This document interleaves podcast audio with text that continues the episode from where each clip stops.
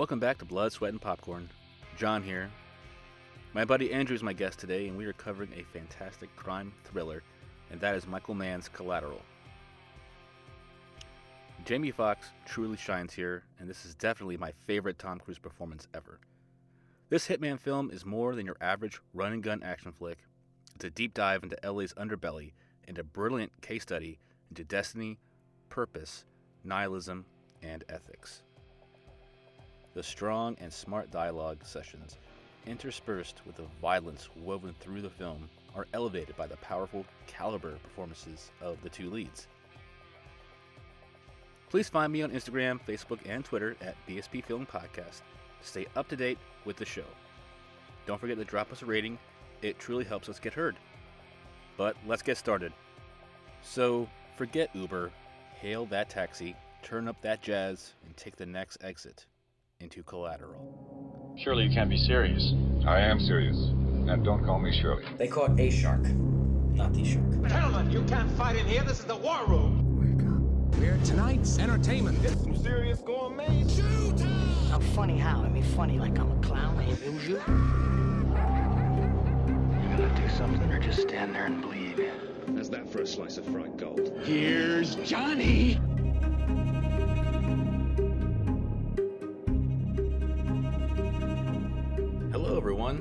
Back to Blood, Sweat, and Popcorn. Today we have Collateral.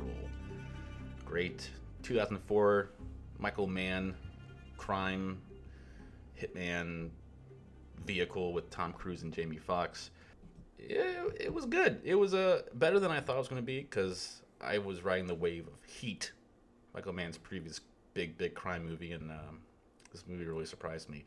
But today I have uh, Andrew in, in the house with me. Hello, Andrew. Hey, how's it going? And we're going to talk collateral. So let's get started. So, Oh, well, I gotta say, that was the first time I'd seen that movie in years. was Uh-huh. about an hour ago. Yeah. And I forgot how, especially now being more of a student of cinema, how Mm-hmm. awesome that movie was. Like I liked it when I first saw it, right. And then now, you know, going through all of these years and now going through Syracuse, and getting a lot of that storytelling, you know, schooling and everything, and then Right. seeing it again, it was, it was so much. I don't want to say more better, but it was Mo, it was Mo better. it was more better. Yeah, it was. It really, the the, the dialogue. I didn't know how many A list actors there were in that movie. yeah, a lot of people kind of come in and out. You got Javier Bardem. He does a Mhm. quick little scene. Um, I, I almost didn't recognize Mark Ruffalo. Mark Ruffalo. Yeah, like well, he looks so much different. I mean, this is 2004, so this is before he hit his his big break, I guess. Which I don't know what movie broke Mark Ruffalo out because that was the same year, 2004, the same year he did Eternal Sunshine of the Spotless Mind, and uh, he was already a prominent actor, but uh, you know he, he was still he was even the kind of in the shadows of this film, in the shadows of uh, Tom Cruise and Jamie Foxx. Um, both of uh, Jamie Foxx for sure got an Academy Award nomination for this movie. Yeah, it was the best supporting role. And then, but he won that year anyway for Ray, for Best Actor. So, but yeah, as far as crime movies go, like um, this is a, it's a very simple film. It's, but it, the, well, the premise is really simple, but it, the way Michael Mann constructs it, um, it is very, very unique, very original. And Jason Statham in the very Yeah. beginning, like, like why is Jason Statham in, in this movie? And, I- and he, he comes in, he gives him the briefcase, and, he, and he's at the door. You'll never see him again. And then- but then we had this, uh, we had this setup of this cab driver who's going to get the fare of his life in the in the spirit of Tom Cruise's silver silver hair. Uh, He looked. I honestly, I think he looks way better as a silver fox. That was. I mean, I was like, man, he, he looks good. One of the actually, I was taking notes watching the movie. and One of the Right, first right. things I wrote was, dude, really wearing shades all the time. Because every time I, you saw him when he was indoors, he always had shades on. You're like, isn't it nighttime? He's Right. like always wearing shades for some reason in that movie. In that when he's inside, hmm I, I never got it really, but I just thought that was funny as hell. I mean, you know, I guess to protect his anonymity as as a hired contract killer, and I like how it's never ex- exclusively said I, I'm a hitman. He does say later in the film he was hired for hits, and and that's on the notes there. But other than that, a lot of it's just left up to our imagination. Like we see, you know, well, we're, we're getting ahead of ourselves, but we see like his very first uh, job, the guy falls out and he lands on Jamie Foxx's cab. But let's let's let's pump the brakes. We gotta go back to Jamie Foxx real quick because Jamie Foxx is what is this guy? He's he's this he's this dreamer. Yeah. Like he's like I'm gonna own this He's- island limo company. He's, I'm going to make all, all this money. I'm mm-hmm. gonna have these great clients, but I've been driving driving a cab for 12 years. I feel like watching him. He's he's a like a personification of us, like a normal person, where you always mm-hmm. have these like big ideas and we have all these dreams, but a lot of us get kind of caught up in what we're doing. And he's like, "Oh, it's just a temporary gig. It's just a temporary gig. How long have you been doing it? Twelve years. Like, ooh, What what's temporary about 12 years? exactly? That's that's three terms of presidencies. You know, like, that's that's not temporary. No. That's and uh, but before he he picks up Tom Cruise, he, we meet uh, w- what would be a big uh, piece of the puzzle for the end of the movie. We pick up uh, Jada Pinkett Smith, and she's just a lawyer. She's got an attitude. She's got a cell phone. She's doing this is 2004. Cell phones were prominent, but they weren't as like they weren't smartphones. They weren't. You know, everyone was doing business off the cell phone, and and her, her and Jamie Foxx have a nice little dialogue, a little back and forth about how uh, she's all this super duper professional, and he's trying to like, he's basically picking her apart because he, he's he's seen it all. He's seen every kind of person in the, get in the cab, get out of the cab. Like, oh, you're a, a lawyer, and you're wearing this kind of suit, so that rules out advertising and da da da da.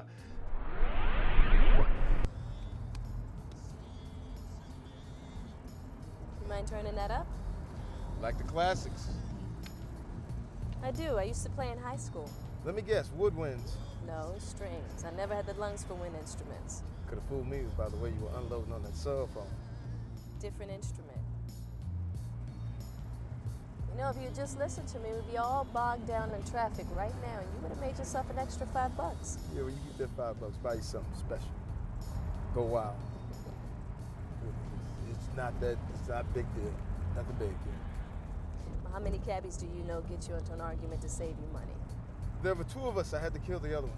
I don't like competition.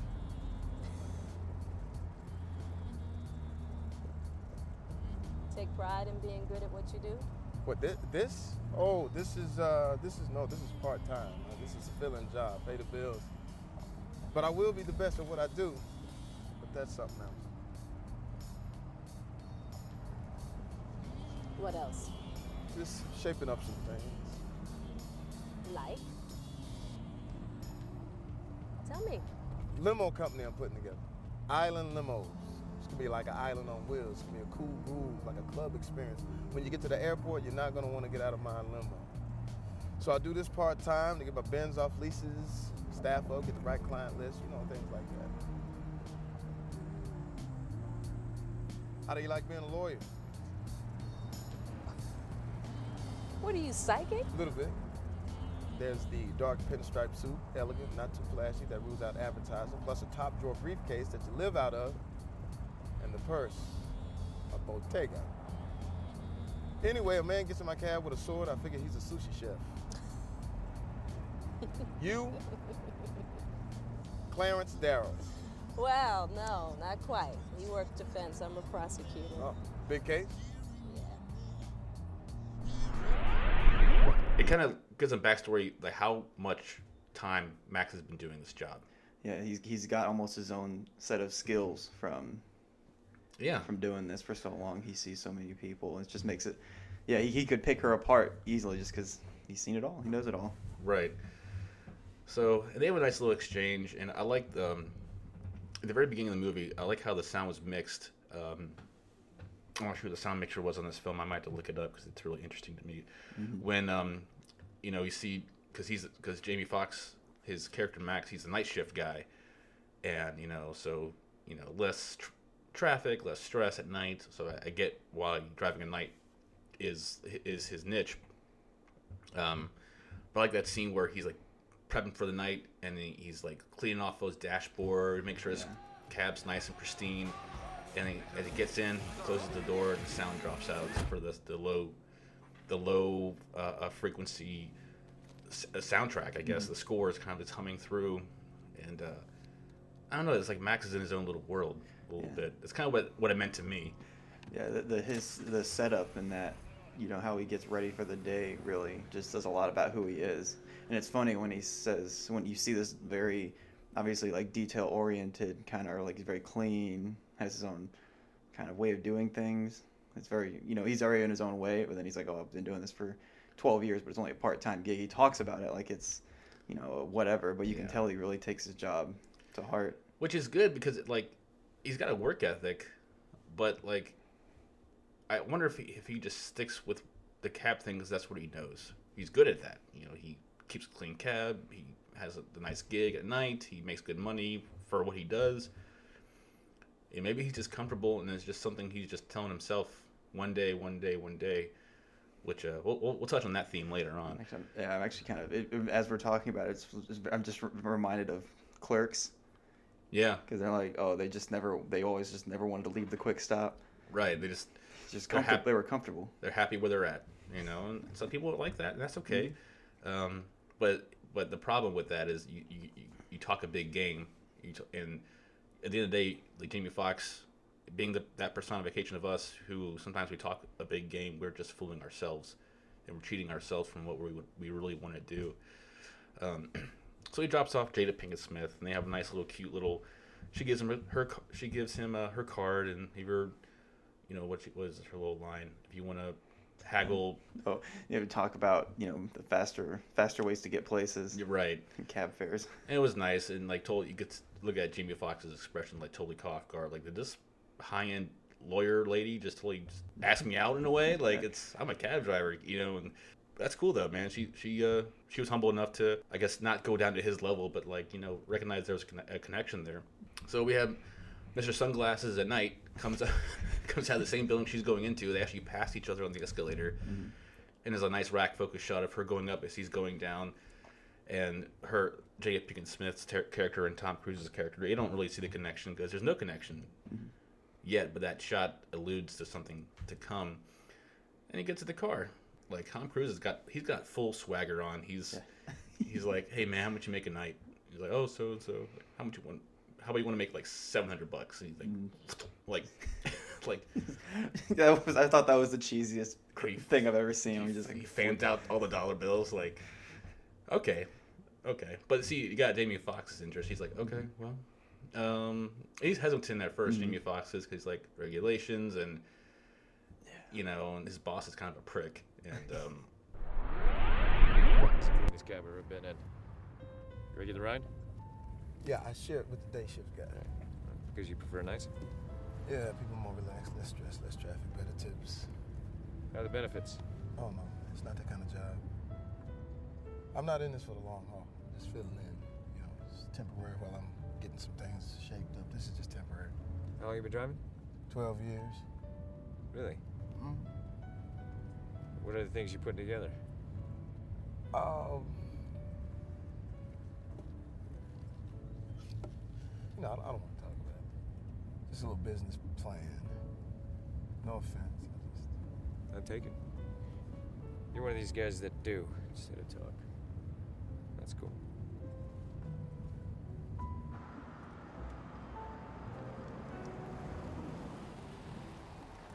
Seven minutes. Man, you're good. Nah, I got lucky with the lights. Yeah, sure. You probably know the light schedules too. Listen, I'm in town on a real estate deal. Closing one night. I got five stops to make. Collect signatures, see some friends, and then I got a 6 a.m. out of LAX. Why don't you hang with me? Oh, the car's not for hire unless it gets rags. Regulations. Yeah. These guys don't pay you sick leave. How much you pull down a shift? Oh, How much? 350, 400. Yeah. Well, I tell you what. I'll make it 600. Plus an extra hundred, you get me to LAX, and I don't have to run for the plane. Nah, man, I, I, I don't know, man. I don't, I don't know. Yeah, you do. I, I don't know, man. Yeah, you do. 600. Cool. We got a deal. Here's 300 down. What's your name? Max. Max. I'm Vincent. All right. his expression, Tom Cruise is so like smug. Like, I know you're gonna take this money. I know you're gonna take it. I know you you would want to get paid more for what you're doing. And uh, And then he goes around and he and he, and he parks, waits for Tom Cruise to come back, and he lulls right back into his daydream. He's got his little Mercedes Benz catalogs, and Yeah. and then it's all over. Just that instant action. I I in, I got a lot of um like Sicario kind of vibes with the way that they're like the ebb and flow of the movie is, where there's these really like subtle lulls, and then high peaks of action, but they don't. The action doesn't last long, Right. and then it's right back down. Like they put the dude in the trunk and they just keep moving, and then it kind of goes back to normal until they get to the next place. And it's these wild like spikes in action, like in Sicario when they're on the border and they're doing the whole Mhm. shooting scene, That's and a then good it's movie. and then it's over in a second. I gotta watch that movie again. yeah, because like there's that, there's all there's such suspense build up, and you're like, okay, he's gonna go do a hit, but you don't ever ever see anything, and all of a sudden this dude just crashes on the. Yeah, that's. I I think it's kind of good for the audience to kind of breathe a little bit. Mm. We have to digest. Okay, what's Tom Cruise really doing? Because he already already kind of came off as like a shady dude, you know, and Oh, and, and so yeah, the Ramon Ayala is the the guy who falls on the falls onto the roof of the cab. He's dead, and they and Jimmy Fox begrudgingly helps him into the trunk. at Tom Cruise insistence after he pulls a gun on him. Mm-hmm. And the whole exchange is really funny. Like you can tell Jimmy Fox is trying to like let me trying to snake my way out of the situation. Like, hey man, take the car. You go take do what you need to do. I'll just chill out here. Tom Mhm. Cruise is like, I'm not having none of that. Get in the fucking car. Yeah. And uh, I love that though, because you think like, what would I do if I was in Tom Cruise's situation? I'd do the same thing. Like he just, it's I wild mean- how he, how both of them react is exactly how I would imagine, like if I were in either of those shoes, exactly how I would react if somebody fell on my hood and the dude's I obviously was just killed. I'd be like, hey, let me get out of this.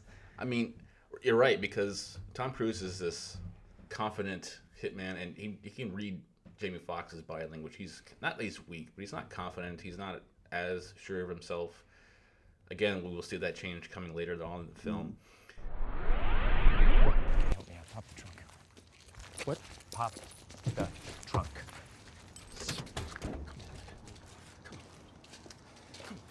I'm gonna roll him off the roof. Can't leave him here, so unless you want him up front with you, but given the hygiene. It's only a dead guy. Grab his hands. I can't do this. Grab his wrists. You got it? He's, he's twitching shit.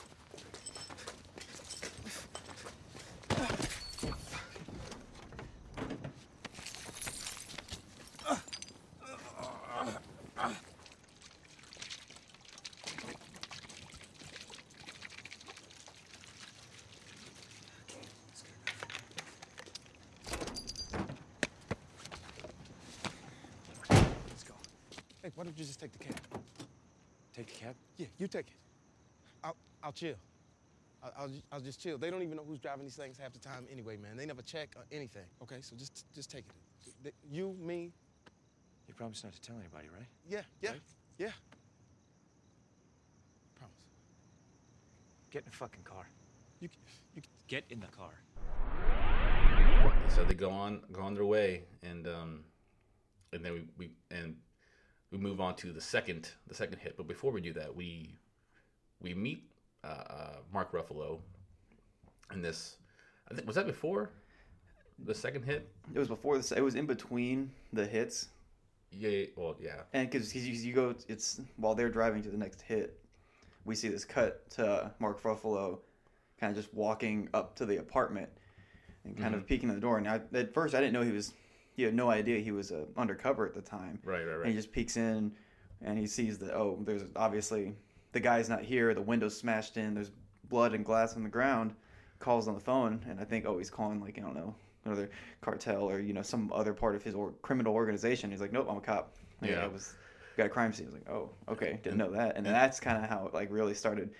The suspense was getting was kind of raising for me. Because now, yeah, now you're looking at it through Mark Ruffalo's eyes. Because like as a, as a detective that he is, he can look down and now we know what what really happened. But for him, he's got like piece it together. Mhm. Like my buddy's gone, or my informant is gone. No one's in the place, but the back window's shot out or blown out, and there's blood and glass.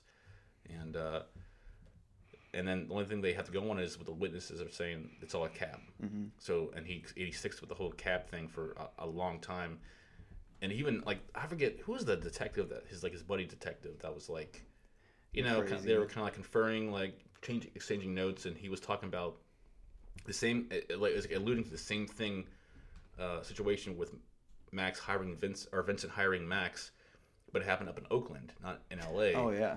and so that lets you lets you think that oh wow Vincent's done this before, Mhm. where the guy, the cab driver drives around at night, shoots three people, and then kills himself. Mhm. But you know that cab driver had no history of mental illness, no no prior convictions, like nothing. He was a Mhm. clean slate, and he just offs himself. Yeah. So and then Mark Ruffalo's like I th- I always thought someone else was in that cab with him, and then we cut to Yeah.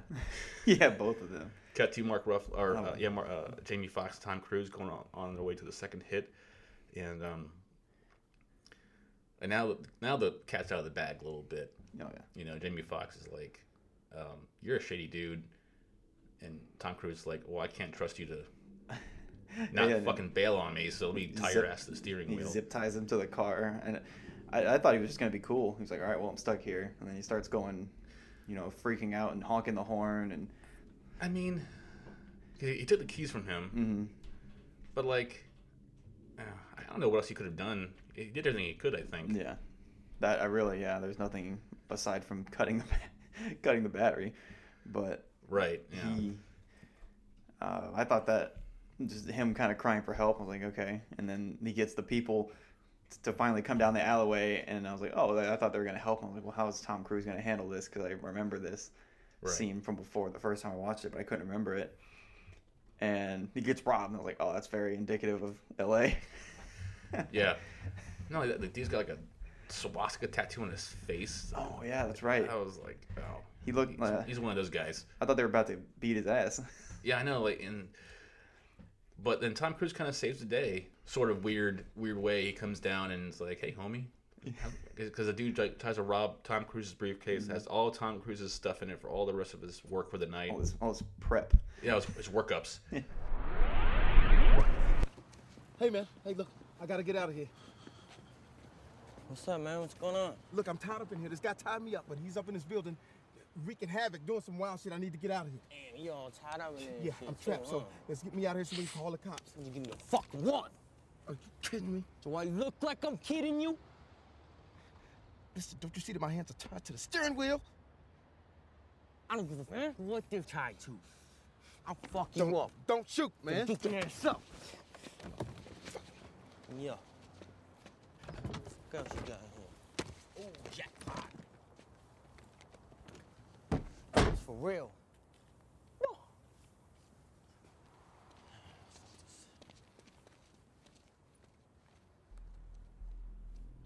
Yo, homie. That my briefcase? Is it your briefcase? Yeah, it is. Why? You want it back? What about your wallet? What else you got for me? Huh?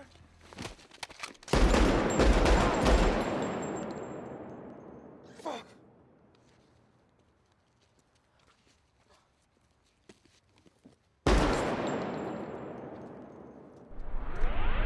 And then he, yeah, he fucking executes those two dudes. Mhm. Where did- I wonder where everyone else went because there's like four guys that came down the alley, Mhm. and then like the homeboy, the long hair, who was like Mm-hmm. pulled the gun on Jamie Foxx and like his buddy, Oh. were- and the other two guys just fucking Plot hole. left. Huh? Plot hole. Plot. Yeah.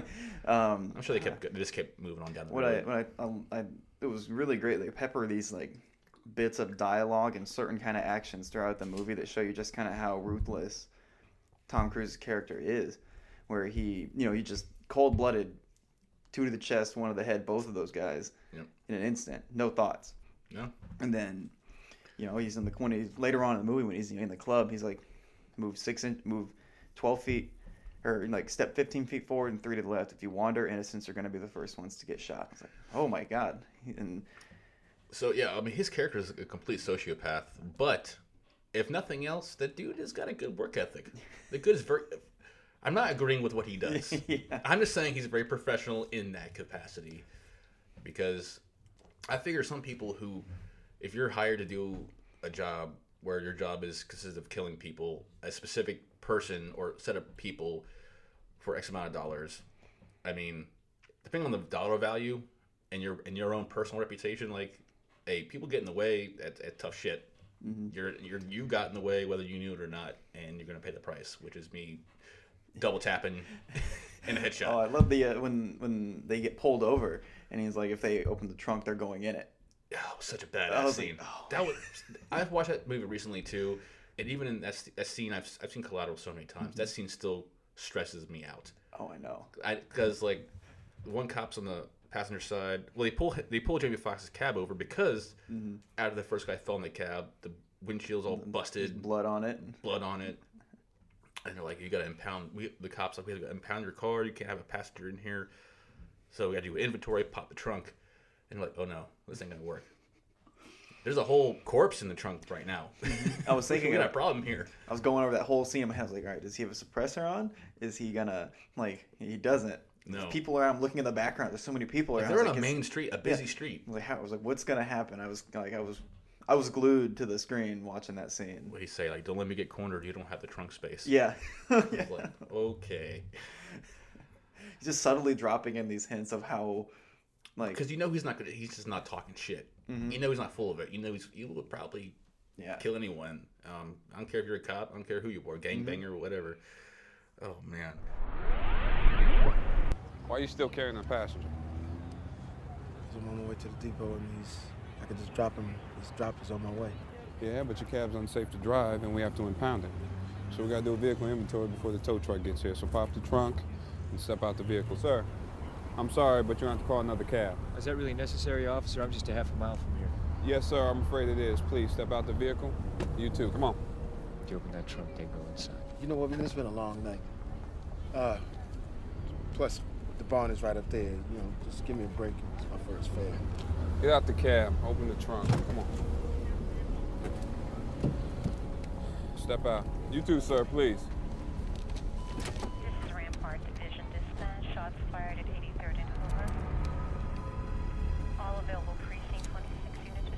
Hey, partner, we gotta roll.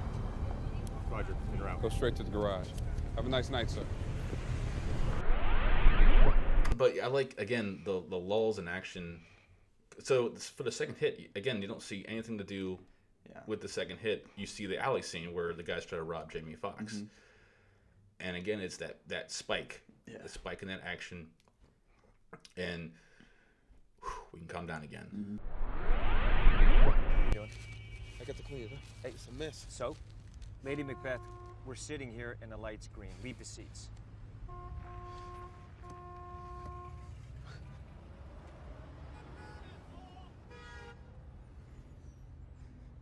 You no longer have the cleanest cab in La La Land. You gotta live with that. You focus on the job. Drive. 7565 found. You know it? West Hollywood. How long you figure? I don't know, man. 17 minutes. Why? Oh, no. No, no, no. Hold on, man. No, I told you we had other stops to make tonight. No, you said you had to go visit some friends. Uh, somebody's friends. No. You drive a cab. I make my round. You might make it through the night. Come out 700 bucks ahead. I'm not trying to piss you off or nothing like that, but I can't do this. I can't drive you around while you going around killing people, man. That ain't, it ain't my job. Tonight it is. Look, you don't get it. I mean it. I mean it. I'm, I'm, I'm, not up for this. Okay, hey, hey, hey. You're stressed. Yes, I am. You're stressed. I understand that. You just keep breathing and stay calm. Are you breathing? Shit. Are you breathing? Yes. Okay, good.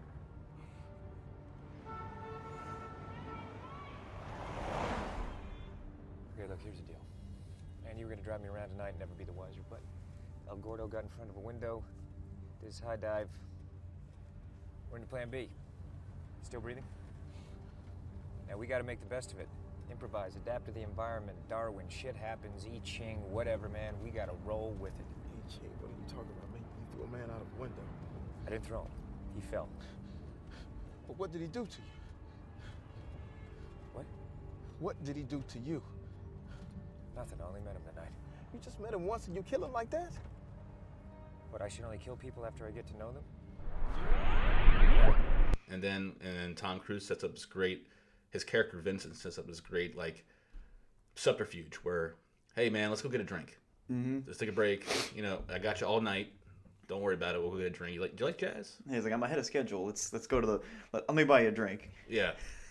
Jamie Foxx just like a, you know, man, right in the hole. Mm-hmm. Jumps right in, not knowing that he's getting set up all over again. I like that scene in the club, the jazz club. That's again, you talk about the soundtrack of this movie. It- The soundtrack is so diverse. Yes. You have that jazz piece that Daniel, the third victim, Mhm. excuse me, is playing. Then you have the Audioslave song that comes later. You have that R&B song that plays uh, earlier when he when he's When still he's- driving Jada Pinkett Smith around. The Hands of Time. That's a good fucking song. Yeah. And uh, and then it goes to like early 2000s, you know, techno with oh, the yeah. Oakenfold track in the club scene. yeah, in the in the in the dance club. I wonder if that's like if that's indicative of like how diverse LA is, or like I think most soundtracks kind of they're different songs, but they kind of all follow the same pattern. They're all the same type of of songs, unless you remember like early 2000 movies, like early 2000 horror movies. They always have like a bunch of rock songs. Yeah. You know, which they don't they don't do that anymore. Sadly, that's how I got to know a bunch of new songs. Mhm. Just listen to horror movie soundtracks, but that's gone the way of the Buffalo. Mhm. Oh, I, I think it was really um, whoever the sound mixer was for it did was did a very like masterful job of not in, like, not only having a very diverse soundtrack in it, but also making it seem like all of the music was organic to wherever they were. I was about to say that. Yeah, the having the You said it better. so. yeah, having it because you know all this, all the, the jazz, and you know she was coming out of the radio. She's like, "Hey, can you turn that up?" Mhm. And it's in the, the dance club scene. The only one that seemed kind of not organic was the Chris Cornell track or the Audioslave track. Yeah. And but it still it worked so beautifully because it was that whole scene was shot when they're just driving around like to the club. Mhm. Very like voyeuristically is not the right word, like verite style, where it's like very wide angles, almost like it's uh, end of watch Yeah. Okay. kind of style where it's you're the you're You're flying the wall. yes Yeah. Yeah. Uh, well, yeah, because it's it's the two of them. We'll, we'll get to that scene, but Mhm. and then the FBI and then the Detective Yeah. Fanning, Mark Ruffalo's character, all you know, just kind of like follow, pursuing, but cautiously pursuing uh, Tom Cruise and, and, and Jamie Foxx's character to the to the site of the fourth hit, but we're still in the third hit. Mm-hmm. Yeah, sorry. So no, it's fine. It's cool. Um, because because even the between the third and fourth hit, another great soundtrack piece gets dropped. Uh, I forget who sings it, but it's Destino. Oh, sorry. that's your phone. My bad. I'll go ahead and put that. We're good. my cat, my cat will take care of it. All right. He'll investigate, and make sure it's safe.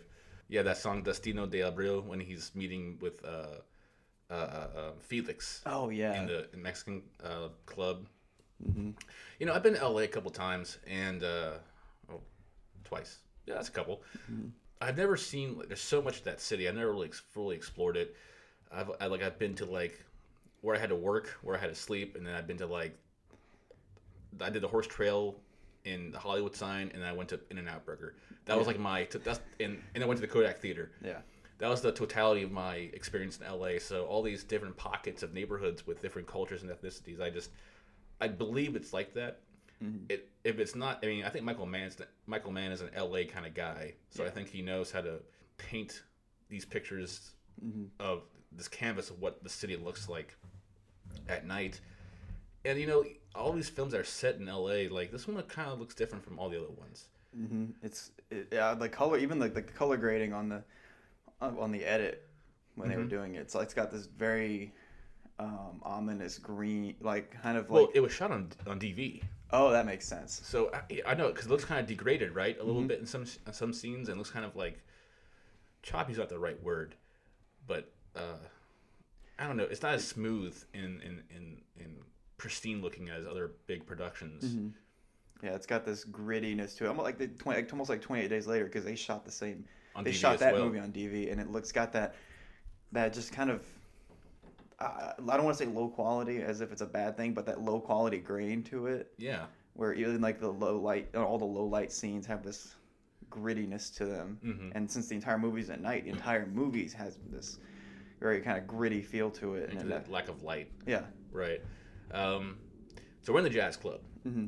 Sorry. and then uh, no, and and um, the jazz band's playing. The guy is doing a trumpet solo, and uh, I like I like how Jamie Foxx is kind of just like you can tell still tell he's kind of like out of out of his world, out of his element. He doesn't go, he doesn't like jazz, as he tells Tom Cruise before this this scene.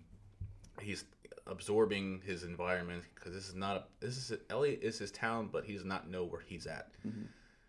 and it's like that's basically Vincent like you know totally taking control of of Max's character, and then like I like Vincent's little you know trying to explain to him the nuances of jazz. It's, Yeah. it's behind the beat, you know, or off beat behind the melody, and and uh, which is true of of, of jazz. Um, and then the the analogous mention of that's how the night's going. Like Mhm. you think it's gonna go one way, but hey, fuck you, Bob. We're doing it this way instead. Um, I like that. Well, I feel like he was he was lying a little bit when he said I don't like jazz. I feel like he was just trying to like say something to get out, trying to attempt to get out of it. Or Jamie Foxx. Yeah, Jamie Foxx's character. I feel like almost because he when he was he was listening to jazz with the with Jada Pinkett in the car Mhm. and kind of like that. well, that wasn't really jazz. That was more R yeah, and B. I but he was so like it was. But maybe it's true. I was probably maybe I just kind of I see the, those two genres kind of really similarly, but it almost felt I almost thought he was They lying. not. Yeah, I, I, I I'm a connoisseur of music, just not that kind. Fair enough. That's but, fine. Um, but then when he when he asked the questions about the, you know, where did he learn to play? He was like, he knew, he kind of like he was it was at school. He went to this and Juilliard. yeah, he kind of went. He kind of answered the question, but I thought that whole scene. I, I thought they were gonna have like a good conversation about, um, kind of what Jamie Foxx is doing in the world at the in that in that club. I thought that's where that scene was heading. I got bamboozled, and then the it turns out he was there for a hit. Like I, Oh, I didn't yeah. realize that for a while until the guy was sitting down at their table. I was like, oh, I see what's going on. But it took me up until that guy was sitting down at the table and they were having just a conversation. He was telling him a story. And I was like, oh, So you know, the first time I'm, I remember the first time I watched this film, I was actually in Iraq. That Mm. was my first deployment. So it's been a hot minute, and I got this on like the, you know, the um, pirated Sure. DVDs with like with like eight movies on one disc. the share drive. Well, the, the buzz before the share drive underground. Yeah, yeah. Anyway, I was watching this watching this scene, and I was totally, I was completely bamboozled. Like they're sitting, uh, her, uh, Tom Cruise and Jamie Foxx are sitting there watching the the band play. Tom Cruise like tells the waitress she slips him some extra money. Hey, I want to buy him a drink when he's done playing. The guy sits down, and they're and they're having a good, a good conversation about uh, what's his name, Daniel, right? The, Mhm. the player, The player, yeah. how he you know, met Miles Davis, and he's got a great backstory. It's it was just fun to listen to, Mm-hmm. you know, the, the life, the, the the world that is no longer there. You know, he Mhm. went to Vietnam and then came back. Jazz is not as popular contemporarily speaking. And then Tom Cruise hits him with like, "I got told so and so and so and so that story." Oh yeah. The I don't I cannot remember the name. It of was like the I, I want to say it's got to be like cartels or so Right. whoever pays him. yeah. But I knew I knew it was like the cartel people or Mhm. whoever it was supposed to be. I had to turn on the subtitles when I heard that. I was like, "What the hell did he just say?" And I saw it. I was like, Cartagena or "Oh, something. and- Got it. But as soon as he said that, and you see his face, Mhm. uh, uh, uh, Daniel's face change. Like, oh, oh, Mm. like he's like his soul got sucked out of his body. Like, oh shit. And uh, and then that, but the same thing happened to me. Like I'm a ginger, I have no soul. But if I had one, it, it went away. It would- went, It would have left my body. it was gone. Um, and then yeah, you're right. Jamie Foxx tries to tries to save him a little bit because Tom Cruise offers Daniel a uh, uh, uh, a get out of jail free card. Hey, answer this question, and you, and you can walk out of here, leave this town tonight, never come back, and we'll, you know whatever we'll, we'll part ways. And uh, but he he answers. He answered the question and Very co- very very cocky too the way he answered it. he's like, I know every yeah the Daniel. Oh. He's like, I know everything about Miles Davis.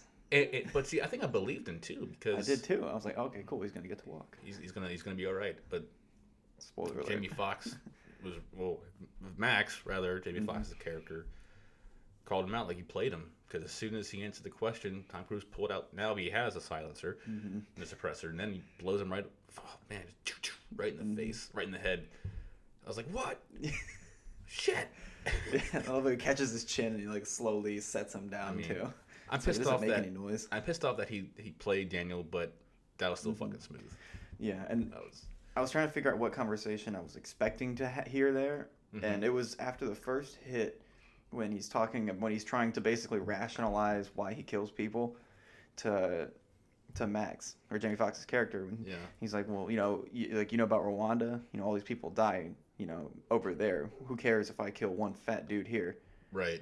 And I was like, and I was expecting like that kind of whole conversation to go down there and that not be a hit, but again, bamboozled into Mm-hmm. it being a hit. What a great story. I gotta tell the people in Culiacan and Cartagena that story.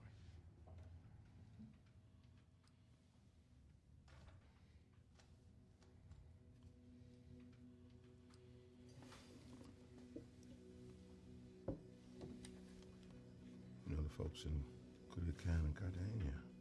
Rizzo. That is just when I thought you were a cool guy. I'm a cool guy. The job I contracted to do. Come on, Vincent. Give the dude a pass. I'm working here. No, listen. You don't want to sit up here talking about improvisation and everything like that. You like the guy. You like how he plays. Let's let's just play a little jazz. Come on. Improvise? That's funny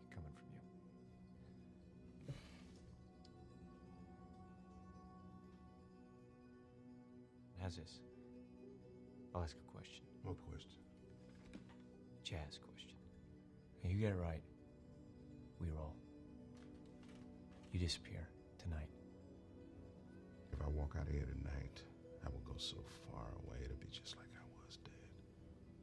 And one more thing. These people in their rep here, Felix, well, you tell them I'm sorry. You tell them I had to. They laid a grant of immunity on me. I was compelled. It was either play ball or go back inside, and I'm not going back inside.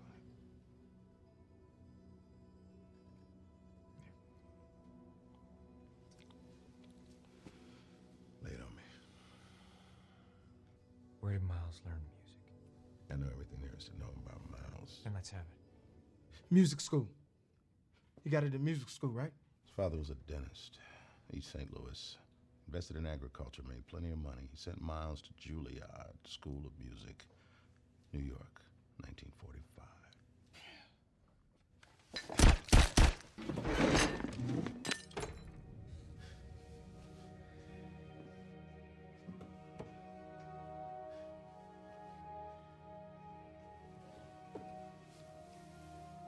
Juilliard after less than a year, tracked down Charlie Parker on 52nd Street, who mentored him for the next three years. Yeah. So I thought that conversation where he's trying, he rationalizes everything to him was really, mean- really good.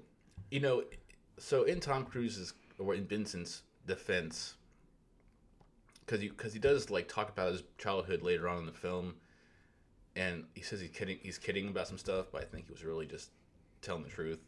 He killed was- his dad. Yeah, right. Like I was like, I don't know, man. You're like, people aren't born wired this way. Mhm. Something fucking happened to you as a kid, probably. But going back to that, he, um, you know, his rationalization. It. I'm not saying I agree with it or that it's it's right, but I, the way he he explains it makes sense. Mhm. And it's like, okay, well, I you're fucked up, but I see why you are fucked up and why you believe that what you're doing is justified. Yeah, to him, it's just his, it's, he refers to it as his work.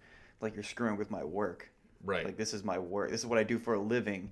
He says that a bunch of times. hmm He says like three, I think like three or four. I remember specifically the one where he was, um, on the when they were you know at the end of the movie, and he's like he's like I do this for a living. Yeah. You know, but he's he repeats that over and over again. So it's like that's what he just believes. I kind of think that's like him, like convincing himself Mhm. more than convincing Jamie Foxx. Like you know, because um, I think it was after the fourth hit at the at the dance club when he kills Daniel Kim Mhm. or whatever the guy's name was, The, the Korean. the Korean guy. Yeah. Um, Jamie Foxx kind of just turns the dials on him a little bit and is like, "You're- "You're low, man. Like Mhm. like the the basic what basic parts that make a human being that should exist in everyone don't exist in you or, or whatever however he phrases it but it's basically saying that like look man your whole way of life is bullshit, and they they kind of call e- each other out Mhm. because Max is bullshitting his entire life, not getting off his ass. Oh yeah, after doing the what he wants. after he after Vincent found out at the the Hospital. hospital. Yeah, When which is which is right after the jazz club scene. They go to visit Mhm. Max's mom. Oh, we totally we totally forgot about the, the, the when he tells he's like go, go tell go tell the Tell his boss to go like, fuck himself go tell whatever." shove that yellow taxi up his ass Yeah. and, and he's like it's funny because when I was watching that I really started rooting more for Vincent because again he's like he, he may be a really fucked up person but he's still trying to help this guy kind of realize where he is really in the Right. world yeah you, like dude you're just some dude who's just constantly you, you've been telling yourself you're doing this and this and this for but you've been doing this for how long 12 years it's like Mm-hmm. he's been trying he's trying to help him see the light a little bit about what about his you know the way he's living his life And he does that later when, Mm-hmm. um, because he had talked about, uh, uh, Jamie Foxx's character had talked to Vincent about how the fair before him was, you know, Jada Pinkett Smith's character had given him the card and they were talking. And then later on in the film, Tom Cruise is like, "Are you gonna call her? yeah, it's like, Like, hey we man, are you gonna put up or shut up?" yeah, he's like we're gonna if we survive this night I think you should call her Right. which uh, you know and I think we were I don't know if we were there yet I think we're right in the between We, we're, actually we're- so before the cl- club scene where he really kind of where Jamie Foxx's character where Max throws the briefcase into the that, that's after the, his mom. Yeah, after- his right mom. after his mom. Then they go see Felix, and then they go to the dance club. Yeah, because that's when they that's when he really starts realizing, or he kind of flips that switch when he when he's sitting in front of Felix. After he kind of basically he got forced in be, because of you know his own decision to throw the briefcase. He got he kind of put himself in that scenario where now he has to go and play play Vincent and act like a badass to get the information again, and it really almost empowers him and makes him Yeah, it gives him some confidence. Mhm. You know. So, but yeah, let's let's. So after, uh before we go to the jazz club scene, after the second hit in the alley when Max gets assaulted by the gangbangers and Tom Cruise blows them all away, Mhm. execution style. Um, in that scene, uh, Max's because the cops stopped Max's cab the windshield was smashed. So Mhm. his boss calls in and Max answer the fucking phone, da, da, da, whatever. And Tom Cruise just kind of like he he acts like he's a lawyer or something, and, and he's and he's like trying to like muscle the Max's boss into stopping a dickhead to him, and I'm gonna report you to the DMV and well don't don't yeah don't don't get too ahead of yourself. We're like right, right, right, right. Mhm. And then yeah, he makes Jamie Foxx say, "Hey, tell his boss to go fuck himself," or whatever he says, like tell his Yeah. yellow cap up his fat ass. And yeah. But after the jazz scene, the boss calls Max again, and it's about Max's mother. We so we then we find out that Max sees his mom, who's in the hospital. Max goes to see her every single night. It's like clockwork. He goes. So Tom Cruise, Tom Cruise is like, well, we're gonna go see her because we're not gonna have anything out of the ordinary. You're gonna do like you always do. And Max is like, I'm not taking you to see my mother. And what does Tom Cruise say? It's like there? this isn't a like this isn't a negotiation, Right, Or yeah. something. I think it's I think it was that. No. when does, when does this become a negotiation? Oh, that's right. Because he Yeah. uses that line because Max uses that line again later on. on the the cop. Yeah. Right. And uh, so they go to the hospital, and I, I love how uh, there's this. I don't know, like I love my mom. Everyone loves their mom, I think. You know, I hope so. Um, sometimes you know parents just have their way of just getting to us. And so Max is wearing that on his sleeve. He's like, "Don't buy her flowers." She's just gonna piss and moan about the flowers, or waste of time, waste of money. And I like Vincent Vincent's character. They get to the hospital because Vincent's like, "We should buy your mom some flowers." I feel like that sh- that scene shows just how almost disconnected he is from the world because he's like people buy people flowers. I was like, well, I mean, Well, his line was, "She carried you in her womb for nine months." Yeah. What she did, but Max knows his mom. hmm But it's, it's so funny because they go up to the room. Max hands her her flowers, and she what she do? She does what exactly what she says she was gonna do, and gives him a bunch of shit for it. Like, why are you buy me flowers? he's spending money on wait stuff that's gonna wilt and die. Right, and then, but he points out, oh, actually, Vincent bought me these flowers, and she just 180, like, oh, these are beautiful. Um, thank you so much. What am I gonna do with flowers? Cheer up. How? By worrying that you spend money on stuff that's just gonna wilt and die? See what I mean? I didn't buy you the flowers, Mom. He did. Who?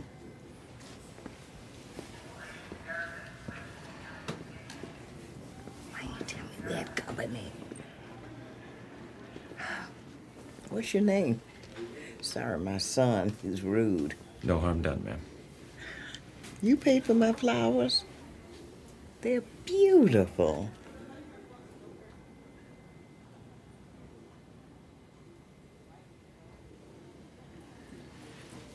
Well, Max,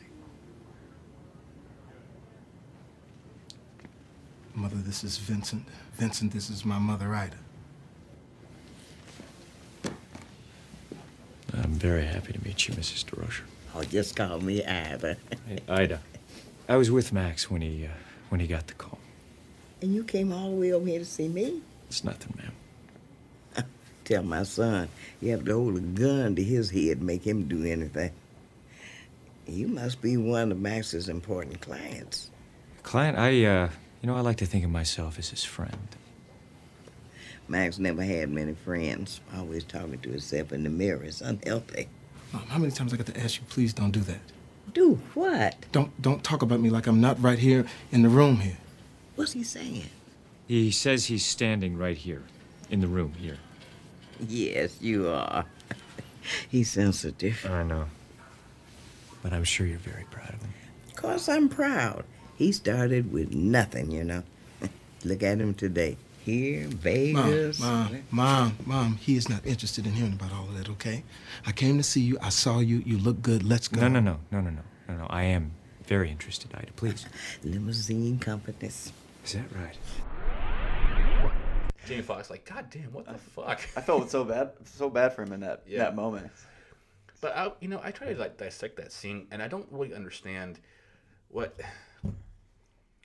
And I think what I, what what I, what I do understand, I think that because I, I know that moms know, moms know they, you know, Max was lying to her about everything. I think she knows deep down that he's just not where he could be, and she's just like kind of just frustrated with him. Yeah, it's almost like she's being mean to him to kind of push him to do better. But like he doesn't know that, or it's like he's not realizing that. But that's what that's maybe how she's thinking about it. It's like I'm gonna Mhm. be a dick to him until he you know gets his act right. know what which is funny because because he does tell her so we find out that he does tell her that oh he does own this little company or whatever he has his cab company and Tom Cruise shoves that in his face later uh, so but yeah so after the whole mom visit at the hospital Jamie Foxx runs out Tom Cruise's workups his, his briefcase Mhm. and chucks it over the the bridge on, onto the freeway blowing to smithereens his money there's the computer there's all Pretty these sure you things saw like the the suppressor to his pistol. You saw all kinds of stuff like fly out of that thing. Yep. Tom Cruise is pissed. I I know. I was and like, the first time you see that movie, you're like, oh, he's dead. Jamie Mhm. Foxx is so dead after that. And I love how he like just instead of shooting him, he just he takes him to the ground in like the slickest way possible. like Yeah. leg sweeps him onto the ground. He's like, let's see what else you can do.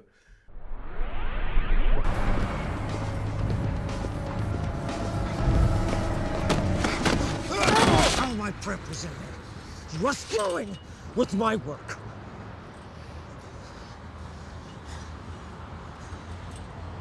Let's see what else you can do.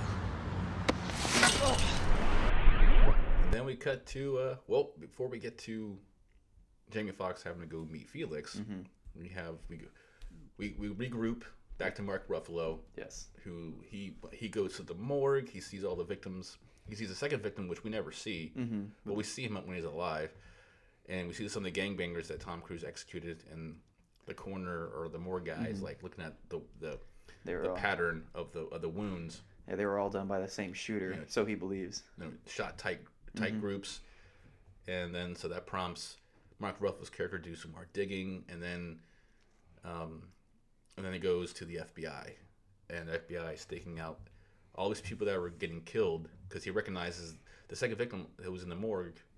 Mark Ruffalo recognizes like, oh, this guy and the guy, my guy, who's the first victim, they're connected. Mhm. And then after some detective work, finds out that they all belong to Felix.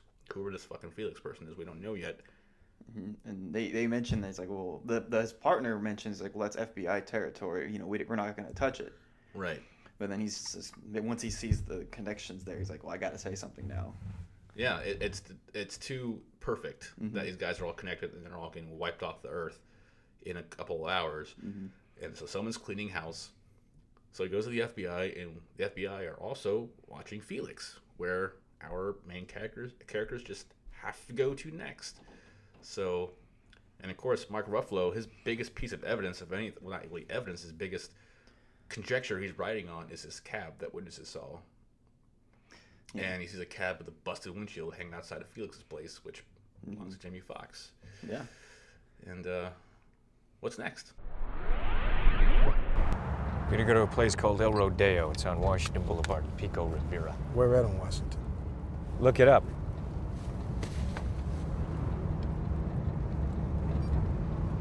Limos, huh? Don't start. Yeah, I'm not the one lying to my mother. She hears what she wants to hear. I don't disillusion her. Yeah, right. Maybe she hears what you tell her. But whatever I tell her is never good enough anyway. It's always been that way. So what's at El Rodeo? Just drive. They project onto you their flaws. They don't like about themselves, their lives, whatever. They rank on you instead. Not a father like that. Mothers are worse. Wouldn't know. My mother died before I remember. What happened to your father? Hated everything I did. Got drunk, beat me up, foster homes, went back with him. Like that. Then what? I killed him. I was 12.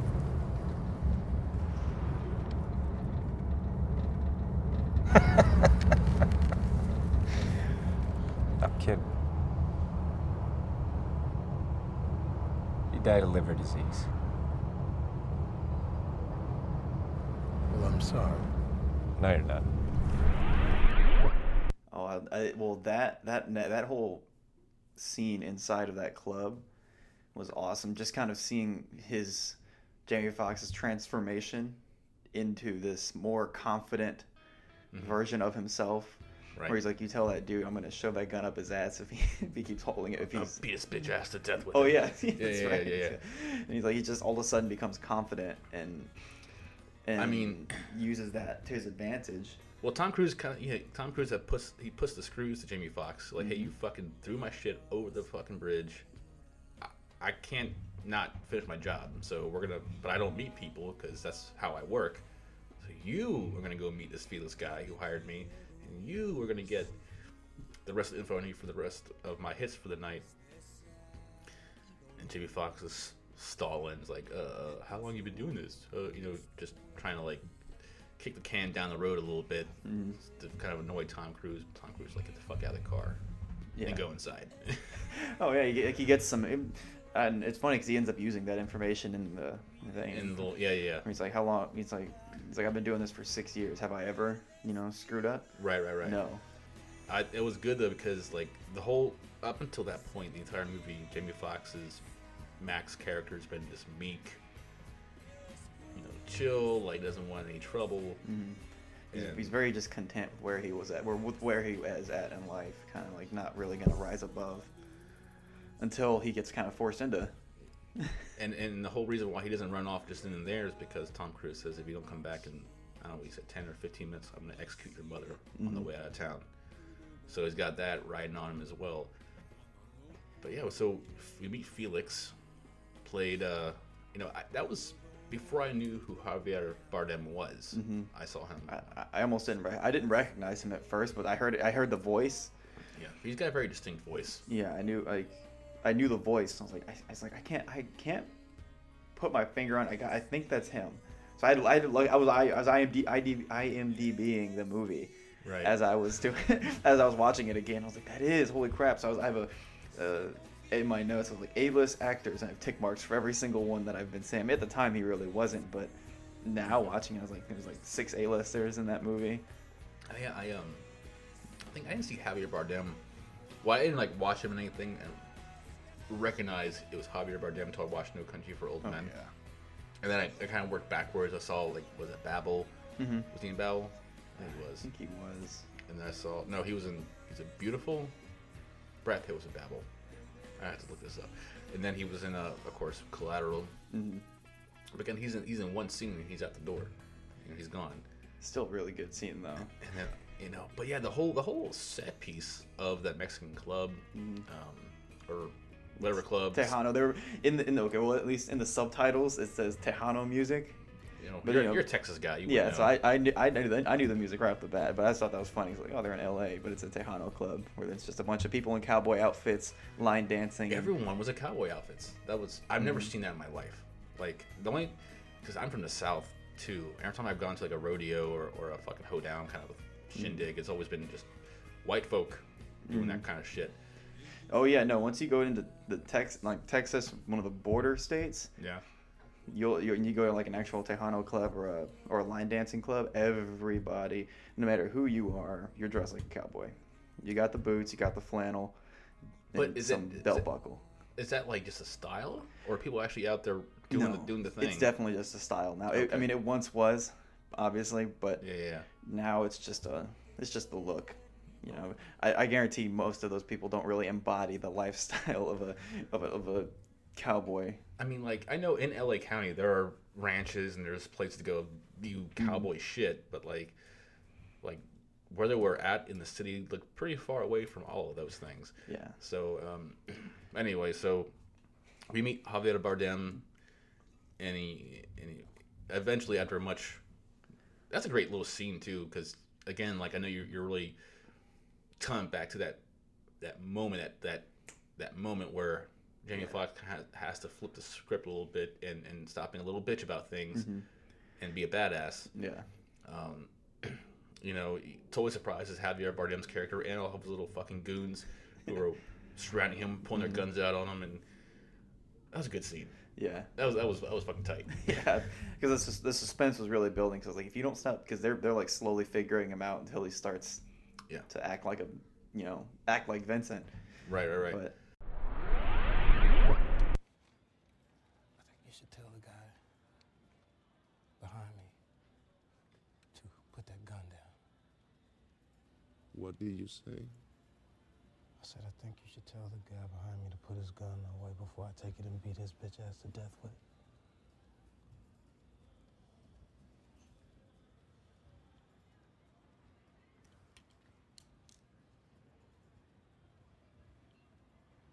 I picked up a tail. Federal? I don't know.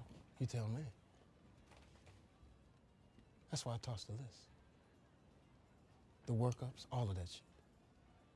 To protect, in part, your Hermes fashionable ass.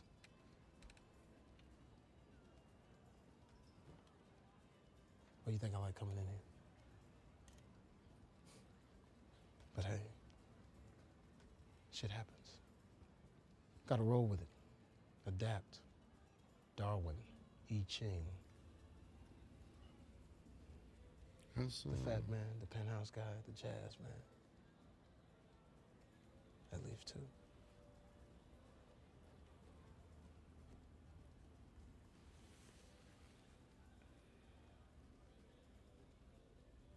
Can you finish? In six years. When have I not?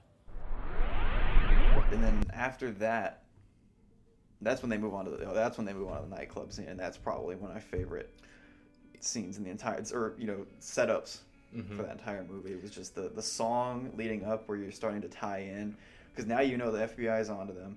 Yeah. Or well, they they, they, hear the surveillance picks up Mhm. Vincent. Jamie Foxx saying he's Vincent because Mhm. he's because he's posing for Tom Cruise's character, and so they just go off. A black guy, wears glasses, drives a cab, goes by Vincent, and that's their only intelligence that they Mhm. have. Yeah. And they're tailing him all the way to the club Fever. The club Fever. Yes, yes, and yes, they, yes. And I I just love to the soundtrack too. Just everybody kind of like converging because everybody's got a role to play. Everybody's you know knows Yeah. what they're doing. Everybody's getting set up for it. The FBI's like, hey, take down this person. We need to get him out of here. You've got um, Mark Ruffalo's character, Fanning. Detective, yeah, Yeah, Detective, Fanning.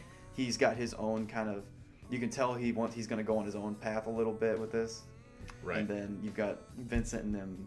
You know, they all have their own goals, and they're all about to converge on this one place. And you know it's going to be a total cluster when it gets when they all meet. Uh, you know, we we've both been talking about the the the uh, Paul Oakenfold song "Ready Steady Go." I Yeah. want when- we're talking about this whole scene, I won't have it like like in the track below us, like, Yeah. at- like under our our discussion, like have it play. Yeah. it was such a It's- nostalgic song too. is. It's so, it's so catchy and hooky. Like I, Mhm. like I don't even do that kind of dancing, but I, I would dance to that song. Yeah, and it's, it's funny because I was, think, I was I was thinking I was like, man, what happened to like clubs where it's just like that kind of like beat? They're still out there. It's just I wish I could find it. There's a few in DC. Okay. Yeah, I, I don't know what they're called, but I've I, I went to one, and uh, I mean, it was totally not my kind of scene. So I came in, I got a drink with, with some people. I'm like, eh, I, I bailed, Yeah. but I want to go to a place that strictly plays like Hadaway, um, Oakenfold, and Darude. just Darude, ninety oh, like now early early two thousands bangers. it's a very specific genre. Yeah. you really funnel down to, to a very specific group of people. Yeah. Um, hey, I'm sure between DC and Baltimore, there's got to be a club that does that caters to those those tastes. Yes. Um, yeah, but that whole uh, uh, scene in Club Fever, it was very stressful, but it was very fun to watch because like everyone's trying to figure everyone out, everyone else out, and then again you see Tom Cruise being that methodical hunter. Mhm. You know, again, it's a testament to I don't like or I don't believe in what he does, but I believe in how he does it. Yeah. You know that makes sense. Yeah, it's like I'm, I'm like I don't agree with the fact that he's a killer, but I can see why he's doing it. Yeah. Well, I mean, like, I, and I can see why he's so good because, like, he doesn't he he just like casually just cracks the neck of all these fucking Oh, I know. bodyguards and he's like, excuse me, and just That was brutal. Yeah, yeah. Yeah. Literally, excuse me. Like that's his way of saying it to people. yeah, he like does like that side kick to the dude's knee, the dude goes down hard, and like that dude was doing nothing to you, Tom Cruise. Leave him alone. I, that that those those kinds of scenes really kind of um, I don't want to say irk me, but they make me kind of scared because I'm so conscious about my knees and you know because of the way I the way I lift and everything. And when I see somebody just take a shot to the knee like that, it just like hits me in the it hits me hard. I was like, oh, that sucks, man. At least he died, so he didn't have to go on. Like, yeah, his, yeah, he wasn't worried about With- losing losing leg strength in his back squats. Yeah, he- and, and his power cleans. Uh, he, I mean that. God. A- Andrew's a Andrew's a strong lifter. Listener, li- all you listeners out there, he, he lifts heavy shit a lot. What's your what's your uh, max now for for back squat or front squat? Well, my back squat's 435, but my it's Fuck you. my my well the, good, the best one. Well, so my clean and jerk though is 365. Now I just hit it the other week, it was like three or four days ago. Oh, 365. Clean and jerk. Yeah, and then my snatch is 280 pounds. That's pretty. That's not 280 on a snatch. Yeah. So I, I have enough. Was that in your story recently? Yeah, it was. Yeah, I it was. saw that and I saw your face. I'm like, he's like he's gonna buckle. Yeah, but no, I. I saved it. I almost did, but so I, without going too far off the rails, no. If I get, if I can make those lifts in competition, I can qualify for the national championships for my weight class. You're what, what 185? Um, I'll be in the 89 kilo weight class, which is 191 pounds and below. Okay. Roughly. You're not. You're about my size as far as Mhm. weight. So we just make us stronger than I am. I'm a, well, I'm, uh, I don't want to throw the age in your face, but I am a little younger too, so I'm, I'm kind of riding. man. I'm riding the young wave Hey, right now. Enjoy it while you can. It Yeah. goes quick, man. Yeah. It goes quick. Yeah, but So after, uh, yeah, so he Tom Cruise gets through the crowd and he executes his fourth hit, which was Kim. And I don't know how he does this. He manages to get out, to get out from the back of the club where Kim and his entourage Mhm. were at, do do do his thing, and he's outside before Jamie Foxx and Fanning can get out the door. oh, I know he just He's got a cab waiting there I, too. I love the the way. that? Yeah, I know. That was awesome. It was like ready. It was already kind of like in position to leave. Right. But I love the um, just the way he executed the fourth guy, Kim. Just because he he shoots, runs out of am. I don't know why. I just thought that was a nice touch. He runs out of ammunition, does a reload, Mhm. fires one more, and then walks away. Just holsters it and walks away like a badass.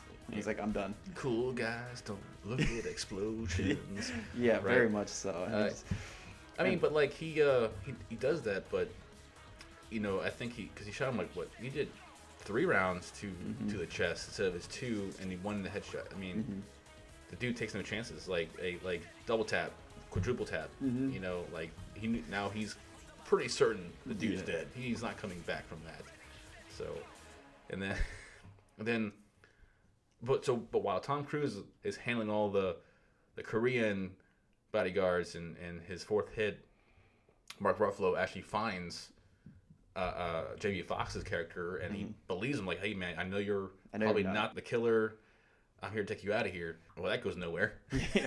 Oh, I know. I mean, I feel was, like that would kind of piss me off. Like, oh man. yeah, that's that's when the movie started taking a turn for me. Where I was like, man, why'd you gotta kill the guy? Yeah. Well, okay, I say kill, but it looked like he chested him, and I guarantee he was wearing body armor going into that. It so it looks like he probably bit it, but Yeah. but I, but I didn't understand. I, I don't know how good Tom Cruise is, but in that scene, Jamie Foxx exits the club first, and Mark Roth was still working through the crowd, but Mhm. Tom Cruise still knows to shoot him. Like, is that is that because the script was just that late that week in that part, Yeah. or was just Tom Cruise just that good? It's never really fully addressed. Yeah, I, I'm just gonna throw it up to him being that good, just because I feel like he he's shown he up to that point thus far that he is Yeah. a total badass. He yeah he he hasn't let me down yet in the But badass when. I but when he start when he got to the point where he killed the officer, that's or the you know Fanning, Detective Fanning. Yeah, yeah, yeah. That's when I started realizing because I was almost like rooting for Tom Cruise's character for Vincent, and then I started. Then when that happened, I was like, oh great. You're alive. I saved you. Do I get any thanks? No. All you can do is clam up. You want to talk? Tell me to fuck off? Fuck off. You had to kill Fanning? The fuck is Fanning? Fanning, the cop. Why'd you have to kill him? Probably got family, kids that's gonna grow up without him. He believed me. Oh, oh, I should have s- saved him because he No, believed you. no, not that. Yeah, that. Yeah, well, yeah, that. What's wrong with that? That's what I do for a living. Some living. Head downtown. What's downtown? Well, how are you at math? Sorry for five hits? I did four. Why didn't you just kill me and get another cab driver? Because you're good. We're in this together. Fates intertwined, cosmic coincidence, oh, you know? You full of shit. All that crap. I'm full of shit. You're a monument of it. You even bullshitted yourself. All I am is taking out the garbage, killing bad people. Well, th- well, that's what you said. You believe me? Then what they do? How do I know? You know? Look at that. Witness for the prosecution look to me. You know, probably some major federal indictment of somebody who majorly does not want to get indicted. So that's the reason. That's the why. There's no reason. There's no good reason. There's no bad reason to live or to die. Then what are you? Indifferent. Still a bad guy. Yeah, he's a, he's a bad guy, and then just kind of seeing um, Max's just at that point downfall. Like he started like he was on this high, and then he was almost out. Yeah, he was almost made it, and then it just crumbles. And he's like, that's when another like switch flipped. He just didn't care, and I saw him when he drove off. He just like sideswiped all the vehicles. But you know and- what? You know, I think what happened. I think Tom Cruise's character in that scene. I don't think he was trying to like cut off Max's escape. I think he was trying. He thought he was still trying to like protect Max Mhm. because I guess he saw he was a cop. Uh, uh, Mark Ruffalo was still a cop. It's like, oh no no no no no no, you're Yeah. not. The, you're with me. And Yeah, so he I kills. you. Well, he does because he saves him. Then he saves him before too at the um. Where's he saved him at before? And he, and he kind of gives him a, gives him a look. No, in the club. It was in the club, yeah. Because he like right gives him like a death stare because he's like he told like he's like I'm, I want you to move 15 feet to the front and three to the side. Well, because I think it was the FBI or, or was the Felix's goons that Mhm. also came Yeah. to the club. Yeah, everyone's just following uh, Max and Vincent the whole night. Um, they had like the red dot sight set on on Jamie Foxx, and Tom Cruise blows them away, gives him Jamie Foxx look like, "Yeah, motherfucker, I got your back. yeah. You're rolling with me, dude. You're cool." Um, so, but yeah, after that, but after the club scene, uh, Club Fever, Jamie Foxx is like, "Fuck." Yeah, he's like I God don't damn care. it. Yeah, he's like I don't give a shit anymore. I don't care. Millions of galaxies of hundreds of millions of stars and a speck on one in a blink. That's us, lost in space. A cop, you, me. Who notices? What's with you? As in? As in, if somebody had a gun to your head and said, You gotta tell me what's going on with this person over here, or I'm gonna kill you. What is driving him? What was he thinking? You know, you couldn't do it, could you? Because they would have to kill your ass because you don't know what anyone else is thinking. I think you're low, my brother. Way low. Like, what were you? One of those institutionalized raised guys? Anybody home? And stand and the standard parts that are supposed to be there in people in you aren't.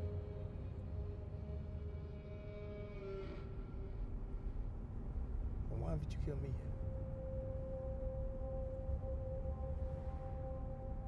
Well, Gabby's not there. I get Max, Sigmund Freud, meets Dr. Ruth. Answer the question. Look in the mirror. Paper towels, clean cab, limo company someday. How much you got saved? That ain't none of your business. Someday, someday my dream will come. One night you'll wake up and you'll discover it never happened. It's all turned around on you. It never will. Suddenly you are old.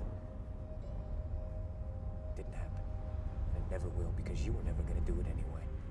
You're pushing in a memory that zone out in your Barcalounger, being hypnotized by daytime TV for the rest of your life. So don't you talk to me about murder. All it ever took was a down payment on a Lincoln Town car. That girl, you can't even call that girl. What the fuck are you still doing driving a cab?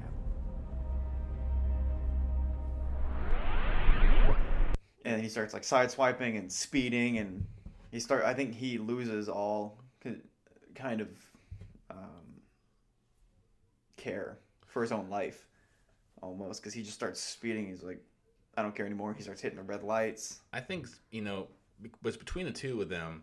They kept pushing each other. Tom Cruise and Jamie Jamie Foxx. Tom Cruise kept giving him shit about not, you know, lying to your mom about having your business and not actually starting your business and not calling that girl. Mhm. And then, you know, Jamie Foxx turns around, throws shit in his face. Oh yeah, you're a sociopath, and, and, and Mhm. your the way you live life is fucking shitty, and blah blah blah. So they're kind of like doing this round robin thing where they're just punching each other in circles, and I think Jamie Foxx kind of was like, he kind of knew, despite all Tom Cruise's, oh man, if we get out of this, all that kind of bullshit Mhm. pep talk, he was still gonna kill him at the end of the night. oh yeah There's, definitely there's no way he's gonna let him live. that's the that's a huge loose end to your story Well, because he like he even asked him, like, "Why haven't you killed me yet?"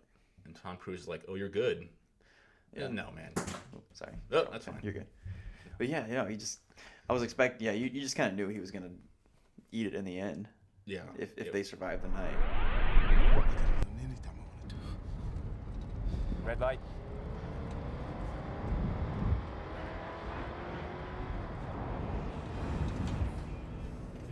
But you know what? New news. It doesn't matter anyway.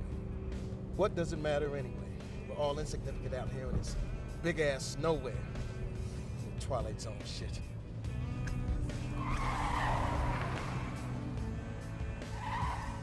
Says the badass sociopath in my back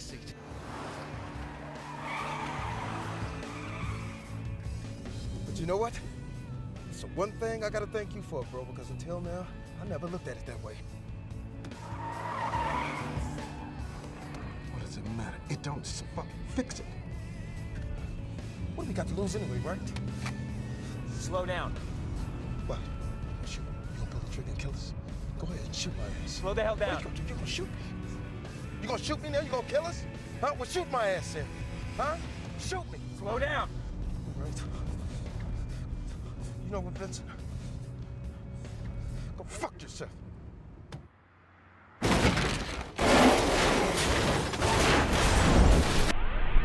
So yeah, so Jamie Foxx goes off the rails, crashes the cab, and I I love that scene though. After the the cab is crashed, it's flipped Oh, yeah. over, and Tom Cruise opens up the window and starts smacking him with a stick. yeah, Shit cracks me up like- every he's like, time. "You son of a bitch." Like he just has to get those like hits in, and then he just leaves.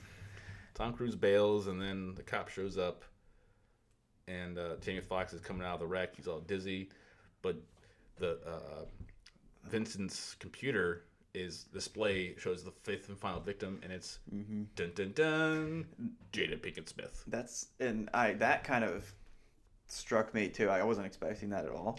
Yeah. And then because I was still kind of on the, I was I knew that Vincent was a bad dude now after he shot the cop, but that really was like the nail in the coffin when you saw the DA or the the attorney the the prosecutor Mhm. on the list. I was like, oh no, he's killing prosecutors now. He's Yeah. definitely bad. He's yeah, he's a he, completely because there's all witnesses that are getting killed. Uh, Daniel, probably Peter Lim. That's his name, Peter Lim. Yeah. Peter Kim. I don't Lim, I think was the I, it was Lim because I I was thinking about. Fair enough. Yeah. And then, uh, yeah, so they're all witnesses, and then of course the prosecution. So all the ammunition going against Felix is being just swiped away, and uh, I mean Tom Cruise is none the wiser. He's like, hey, as a person the dot on their on their forehead, target on their forehead, and that's and you get paying me bucks to do it. I think he's I think it's very objective. He's being very objective about it. Like Mhm. you know, A to B equals money for me. Yeah. And it's you know, but Jamie Foxx is like, oh no, because that's that's his girl. You know, oh, Yeah. not really, but like He feels he there's Yeah. a connection there. there is a connection there, and uh, that scene. uh, The only, if I could gripe about anything in this movie, it was that scene that between when Jamie Foxx ties up the cop, because the cop finds Ramon's body in the trunk of the cab finally, Mhm. and um, Jamie Foxx. Anyway, so Jamie Foxx ties up the cop, handcuffs him, and runs up out to go chase Tom Cruise, go find uh, uh, Jada Pinkett Smith, Mhm. which they're in L.A. Like, and they, both of them are on foot. Like, it's not a small town. Like, no, I, I, yeah, I was kind of curious, like, where the hell, like, how does one? You're just kind of like going off of memory where you know this place is, and you're gonna sprint the entire way there. Yeah, but it, it seemed like that scene just took forever for them. And I, like it was good once Tom Cruise was in her building, and it was like cutting the power off, and you see his shadow Mhm. like cast against the wall. Like it was kind of that was a good scene. Mhm.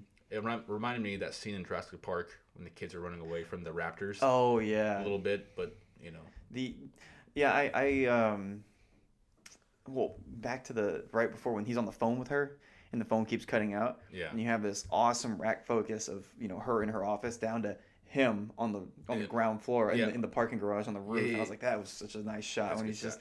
You know, you see the relationship between the two, and it's like he's so close yet so far Mhm. from this, and he can't. At the, in the moment, he's almost like powerless. Right, and you right, can. right. It's really like um, it hits home like psychologically too. You see him so far away, and honestly, I wasn't a huge fan of that that kind of chase in the office, where it was like very kind of like cookie cutter, kind of like I'm gonna I'm gonna find you in the dark. Yeah, and that seemed like like as Tom Cruise, he had he saw the phone off the hook. Um, the line was busy, and I guess he put the pieces together what floor she was on. But yeah, it just took forever. Yeah. I just uh, that's one part of the movie I'm kind of like Yeah. ho hum about. But I do like that one scene where Max comes in, and he shoots Vincent in the ear. Oh, yeah. and then and it, well, Tom Cruise goes to chase them, and he jumps out. He throws the chair out. And Yeah. he, He trips on his own chair. chair. Yeah. That part was that, was that was a good little. I feel like I feel like, I don't know if that was even scripted. I feel like he just kind of I think that was just yeah, just, just naturally kind of happened. They let it in. Yeah. And uh, I like how there also wasn't any like part of me like like dislikes it, but at the same time I liked it when he was like, "What are you gonna do?" I thought there might have been a little more dialogue between the two. Be like, "What are you gonna do?" And he just like straight up shoots him in the ear. you know that was a again that was also a, a problem I had with that scene was if I was Tom Cruise, I saw Jada Pinkett Smith. I'm not speaking. I'm not saying nothing. I'm just mm-hmm. and I'm and I'm I'm done. It's mm-hmm. over. Yeah, it's a- job is complete. Yeah, you are a professional. Like you, you, you know that you have the upper hand here, but you just he kind of like gives it away to to Max. I mean, I mean, someone could argue that Max did show up just in time, but that the whole space of time between when Tom Cruise has the beat on her to when Jamie Foxx actually shows up in that scene, he already would have put three rounds in her. Yeah, it seemed like it was very It was delayed on. very cheap, almost I don't know, I guess kind of cheesy. Like I'm gonna like he's gonna he's gonna like almost savor the the, the chase a little bit, and he's it, Yeah. it just seemed kind of It seemed off kind of kind of for tropish. his- like the yeah. bad guy to the bad guy hitting the, the button to blow up the city, he's gonna have a Mhm. monologue first. Yeah, that's and It's it- like just get to the point, dude. Exactly, and you because he, he's shown me thus far that he's a very to the point guy, Mhm. But in this one scene he just isn't, and he he has that few seconds, which is enough time for Max's character to come in or Max to come in and save the day. Yeah. Like, But uh, anyway, so now um, I did like. I mean, I, I kind of saw it. Kind of. I can even remember this in my first viewing of it. After Jamie Foxx and Jada Pinkett Smith escape, they run down the building, and she wants to go to the street. He's like, "No, let's take the subway." Tom Cruise follows. Tom Cruise doesn't know where they go because he they're already they've already split by the time he Mhm. gets to, to the lobby, which he had to run down the stairs. They're in the elevator. He he like yeah, takes I, the stairs down. I believe that was, that scene took place on the 16th floor. I mean, he was he could have been on a fireman's pole, still wouldn't have gotten there fast enough. Yeah. Um, but uh, but and then he gets he gets out there and he doesn't see them on the street, so he just assumes through the subway, and like I kind of saw it like he's gonna figure out where they go, and I kind of like. I, I, I gave it some latitude, like he's just that good. He kind of can kind of read their bodies and or read their personalities that they would go the way that they went because he followed them there. Yeah. But I was kind of like, that's a little. He should at least been able to like see like their shadow or like their foot as it crossed the corner. Yeah, yeah, Something I- to give him a clue. Oh, they went that way for sure. Mm-hmm. Because he's going off like his gut. I mean, again, like maybe that's Michael Mann trying to tell us, oh, he's just that good. Yeah, that. Or I, I was even trying to dissect that whole part too because I got when I got to that scene, I was like, well, how does he know? When I was looking around, I was looking in this scene, I was like, maybe he just like all the doors are locked. There's really only one way to get out of here if that's Yeah. the case because I've he's got the keys, so it must have been you know down Right, right, right. in the down there. I don't know. That's that's kind of how I rationalized it. Was thinking that thinking not, that yeah, way. it's not but- really fully explained, but again, I kind of just roll with it. Mhm, But then it got even weirder, or I don't say weirder, but there's two trains that pulled up, and he knew exactly which train to get yeah, on. one on the f- first floor, one Mhm. one below it, and I was like, eh. Yeah, that. I mean, of course, I'm looking at it from John's perspective. John wouldn't know, but Vincent, super assassin dude, Mhm. probably has a better idea where to go. So, Oh, yeah. I leave it up to the imagination. Yeah, I feel like bullshit. the the the movie was on this you know rise, and then when it got to this kind of climaxing scenes, you know, at the end Mhm. when they're on when they're both on the train, it, the the ending kind of almost started falling flat for me a little bit, just because Yeah. we had seen pretty much kind of the same thing five times or four times What do you with, mean? with each hit. Like we know he's a methodical killer. We know he's a methodical killer. We see it again with the Uh-huh. third one, where he knows exactly what he's doing, and he Right. you know kills kills the jazz the musician, and then the fourth one, the exact same way. He goes in, cleans house in that club, Mhm. kills the dude, and walks out. And and and then at the end, you're like, okay, he's gonna he's gonna be this method- he's gonna do this methodical thing, and then he doesn't, but it feels kind of like campy almost. And then then it starts getting a little like, okay, really? Like you knew exactly he was gonna run out of the subway, you knew the exact train he was gonna get on, and then there's that whole scene in the subway where I almost felt like they were like, are we, like you weren't strapped for time. I don't know why you did this, where you got off the train and you were just like doing the whole like peeking Yeah, thing with him, and he's just holding them to get back on the train. So it's like Mhm. you got off the train to get back on the train. I want to. I want to give him the the human factor chip, and what I mean by that, like they, they've been going at it all night. He's probably at this point he's also shot. He's bleeding out. He's probably Yeah. stressed. He's he's tired. pissed. He's fucking pissed off. He's like, this son of a bitch screwed up the last thing I had to do, and he didn't realize that how much of a pain in the ass Max is gonna end up being, but you know, it is what it is. So they go to this. They uh, uh, uh, Jamie Foxx and Jada Pinkett Smith get on the, the one subway, and they're going and going and going, and they're at like the end of the cab or end of the uh, the, the train, like in the last car. There's no Russell to keep hiding from. And then this part still kind of cracks me up how how Vincent, Mister, I shoot tight groups all the time. Yeah. gets outshot by dude who a scene before didn't know how to turn off the safety on the on the gun. I forgot about that. Yeah, he was trying to figure it out before he could get in the the The the office. yeah Yeah. yeah. I was like, okay. And so again, I just attribute that to maybe the human factor of Mhm. everyone's on adrenaline, everyone's just stressed out. Yeah. And then, but yeah, so somehow Jamie Foxx shoots Tom Cruise, like center mass. Maybe it was it was. It was, it was like down. I, I, I saw it because I was thinking about. I was like, would you really die from that? Because he shot him low and almost where you're just outside where your stomach would be. yeah. So where you're like, if your heart's upper left, you know, if on your body, he shot him like lower right. And I was thinking about, I was like, that's under your lung. Like you, you definitely got gutted, but I don't know if that's an instant death. But I was, but either way, I think it was just watching because I remember seeing Vincent shoot. He's just kind of like Yeah. shooting in a circle almost on this door. He's not even really. Jamie Foxx had his eyes closed. Yes, I'm and like blind firing, and he managed to score what came out to be a pretty fatal hit. Mhm. Um, mortally wounds Tom Cruise, and Tom Cruise reaches for his magazine to reload and he realized drops it. He realized, well, he realizes it ain't there because Yeah. he's using the gun that he pulled off of somebody else. No, he, he pulls the magazine. Oh, he does. and it drops. out- It, it falls out of Oh, his hand. okay, okay, okay. And he's like, ugh. And then, I think that's when he realized he's like, oh, I just got shot.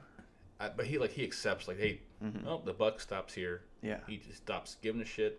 He stops trying. Just sits, has a little seat Mhm. on the subway. Like, well, and then he, we get, we get that call back. Yeah. To his little story about the guy who gets on the MTA in LA, dies, and his body does laps. His corpse does laps around LA County because that's a scene. That's what he talked Yeah. to Jamie Foxx with in the beginning. when he talked film. about how he hates LA because Right. you pe- nobody knows each other and a dude died on the subway and or on the the tram and no one noticed for like five or six hours and this dude's doing laughs. Yeah, yeah, and uh, so it's good like foreshadowing of of.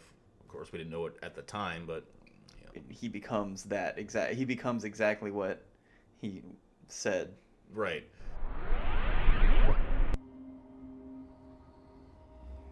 Guy gets on the MTA here in LA, dies.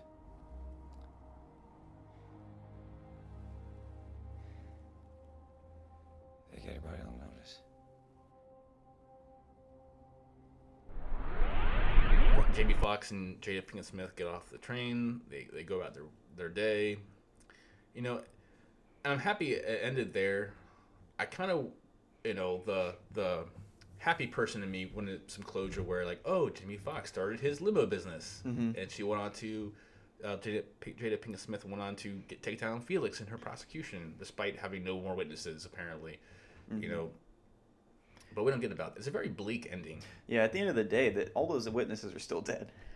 Yeah, they're all gone and they're, and they're not coming back. Mhm. And uh, so, but that's how it ends. It's it ends very well, Mhm. whereas like the bad guy dies and the hero lives type of hero story's arc is complete. Um, but it's very bleak. It's very it's very Michael Mann. Yeah. it's very Yeah, th- it's not a not rose bushes and rainbows and shit. hmm It's funny going back to that uh, that line though, or that whole kind of where he calls back to the beginning of the movie where he talks about how he hates LA. Mhm. Um, I was just thinking, it made me think about um, like movie. Really, I guess another movie that did that extremely well, where it was like a like that one, like that last one of the last lines of the movie was a callback to the beginning, Mhm. which is um, Twenty Eight Days Later. Yeah. When she says, "I would kill you in a heartbeat," it's like Right. I wouldn't hesitate in a heartbeat. And then at the very end, when she hesitated, he's like, "That was longer than a heartbeat." Mhm. And then the movie kind of tails off after that.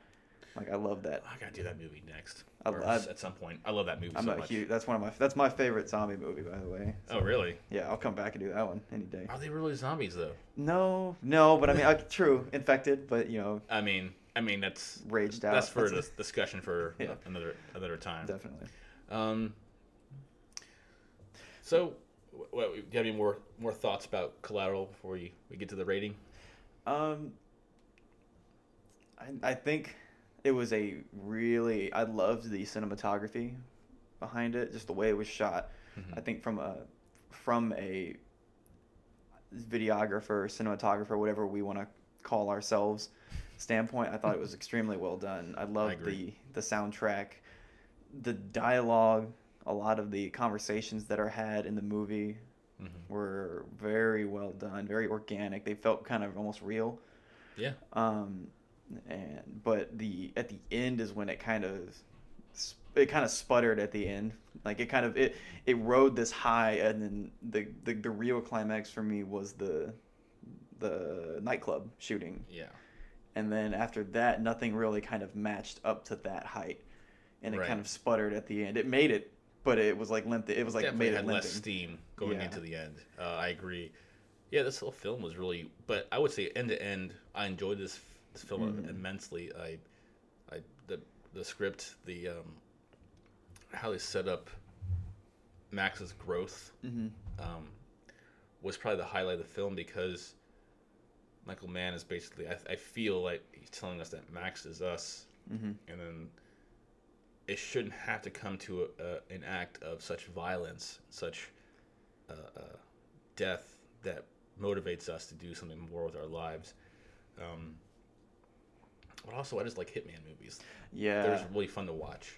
Yeah, I don't know was- why. I just have a soft spot. Like I like Grosse Pointe Blank. Mhm. Uh, I, I could go all day about Hitman movies. The uh, yeah, I love the the the character development in that in in it though too. It was very he's very awesome. It was very cool and getting to see the the, the kind of growth for Max, Mhm.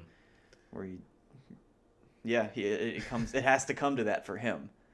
And and Vincent kind of I think Vincent he I guess in a way kind of rejects the truth about or at least what Max's Max's opinion of him is. Because I think when Tom Cruise when Max is giving it t- back to Tom Cruise like hey well you're a fucking piece of shit yourself. Matter Yeah. of fact big guy.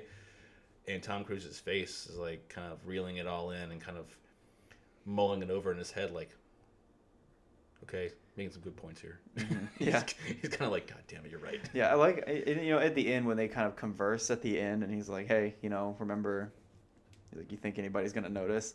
I thought that was funny. Like he didn't end their relationship in a bad way. Even though he yeah, he died. yeah he grew to respect Max Yeah, and at the else. end. I It think that's yeah, at the end like as much as he kind of betrayed oh, like Max kind of betrayed Vincent in what they were doing.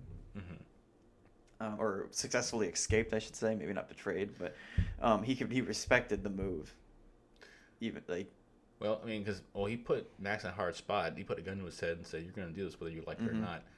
And um, Max fought his way out. Mhm. Max fought to live, you know, and that's what Tom Cruise was telling him to do. The, the whole movie is you need to f- find your life because you're not. This is a rut. You're in purgatory. You're not doing what you should be doing. What you tell yourself and tell others that you are doing, and um, you can look at it like Tom Cruise is kind of the hero. yeah, he, he yeah he, yeah, and in some way he's the anti-hero of the movie. I mean, he was Definitely an anti-hero. Yeah, yeah. But yeah, no, it's it's it's funny. Yeah, purgatory is a really good way to put it because Mhm. Max is just kind of He's, he's, he's, in not going up and he's, not going he's in a down. hamster just- wheel. Yeah, he's just doing the same stuck. thing, very, um, just kind of yeah in his own routine. Mhm. Almo- you know, it's funny you were talking about uh, Truman Show. What about it? Which one? I think when you were Jaws episode, or there was a, there's something about the Truman Show, how he's just kind of like going about his day, and it took him like serial, like it took like one a few like one big incident to kind of like make him realize and snap him out of it. Oh, I mean, I know that's that theme is prevalent in a lot of films. I'm not sure if it was a Jaws episode. Yeah, Um, I, I heard it from somewhere, and I want to say it might have been my Army of Darkness. Because But that, that premise, that but that yeah, you're right. That premise is very common throughout movies where it's Um, well, it's definitely prominent in uh, in my Shaun of the Dead episode, um, which you, you have yet to hear, but it's definitely in there. Um, let's talk about ratings. oh yeah, definitely. So, I mean, on your own, in your own estimation of, of all the facts of all the, the times you've seen this film and your in your interpretation and uh, you know your what's the, what's the word I want to say in your expression of this film, like what do you how do you see So this film? my phone is over there with the ratings on it that I threw across the room because Here. it was flying because it was we can going off. this. All right, cool. So That's very well. There you All right. go. Let's see. Um, I don't want to be right in the microphone. I think I would probably give it a um, a B plus. I know it's not there. A plus is not on there, but I feel like it's.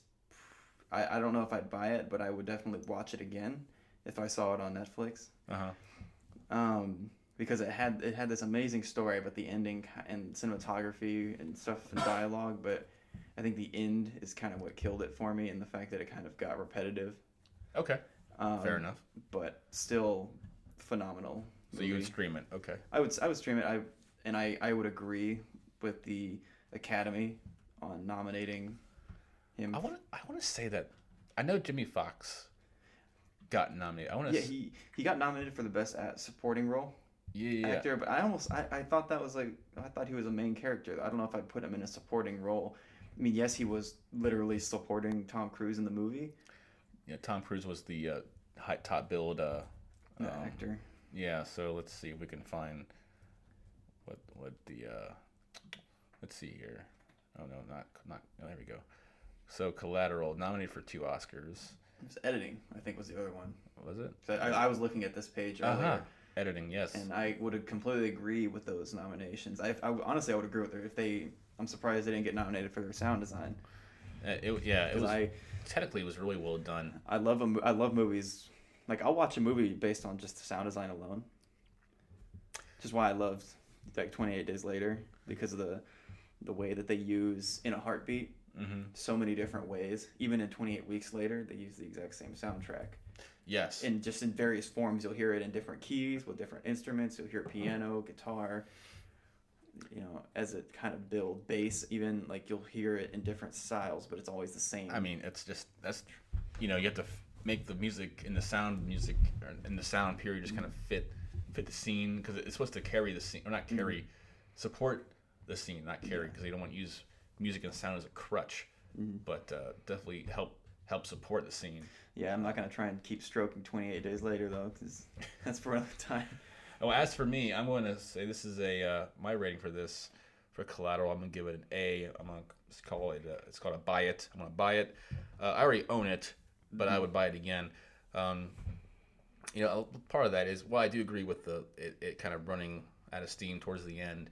Um, I think the overall collective, you know, full scope production, story, acting, editing, the soundtrack. Oops, the soundtrack. Everything is just as a package really just is not flawless, but it's pretty much perfect. I could always put this movie on and watch it.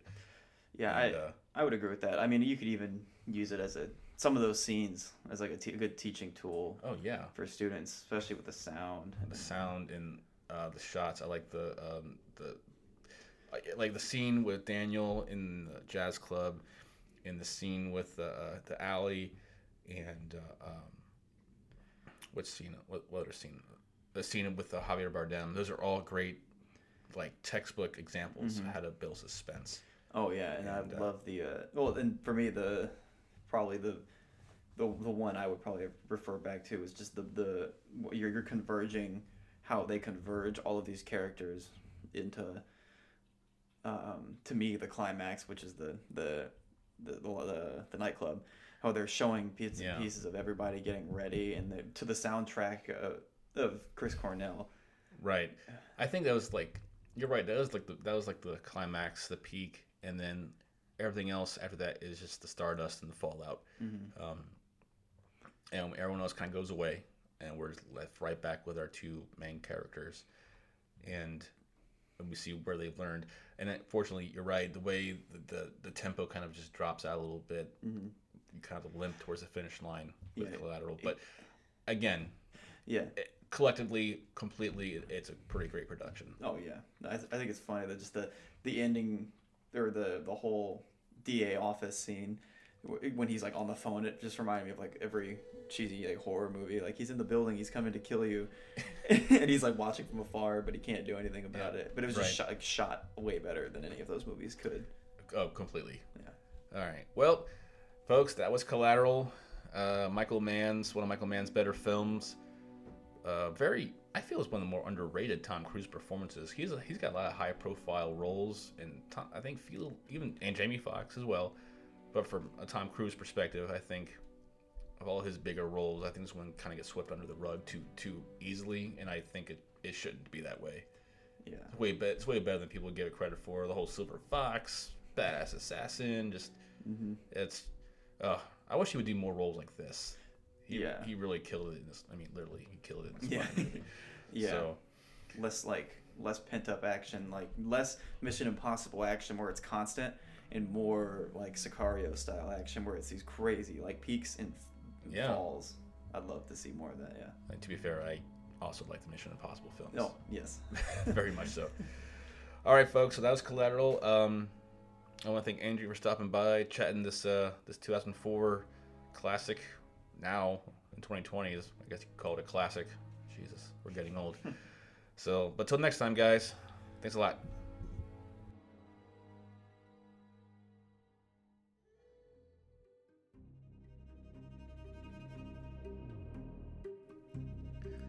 Man, this is such a great movie. I might go put it on again right now. Uh, thanks to Andrew for stopping by. Next week, Andrew returns as we dissect another great unconventional Hitman flick, so stay tuned for that. If you haven't already done so, follow and subscribe to Blood, Sweat, and Popcorn on Spotify or Apple Music or wherever you hear podcasts. Find us on Twitter, Instagram, and Facebook.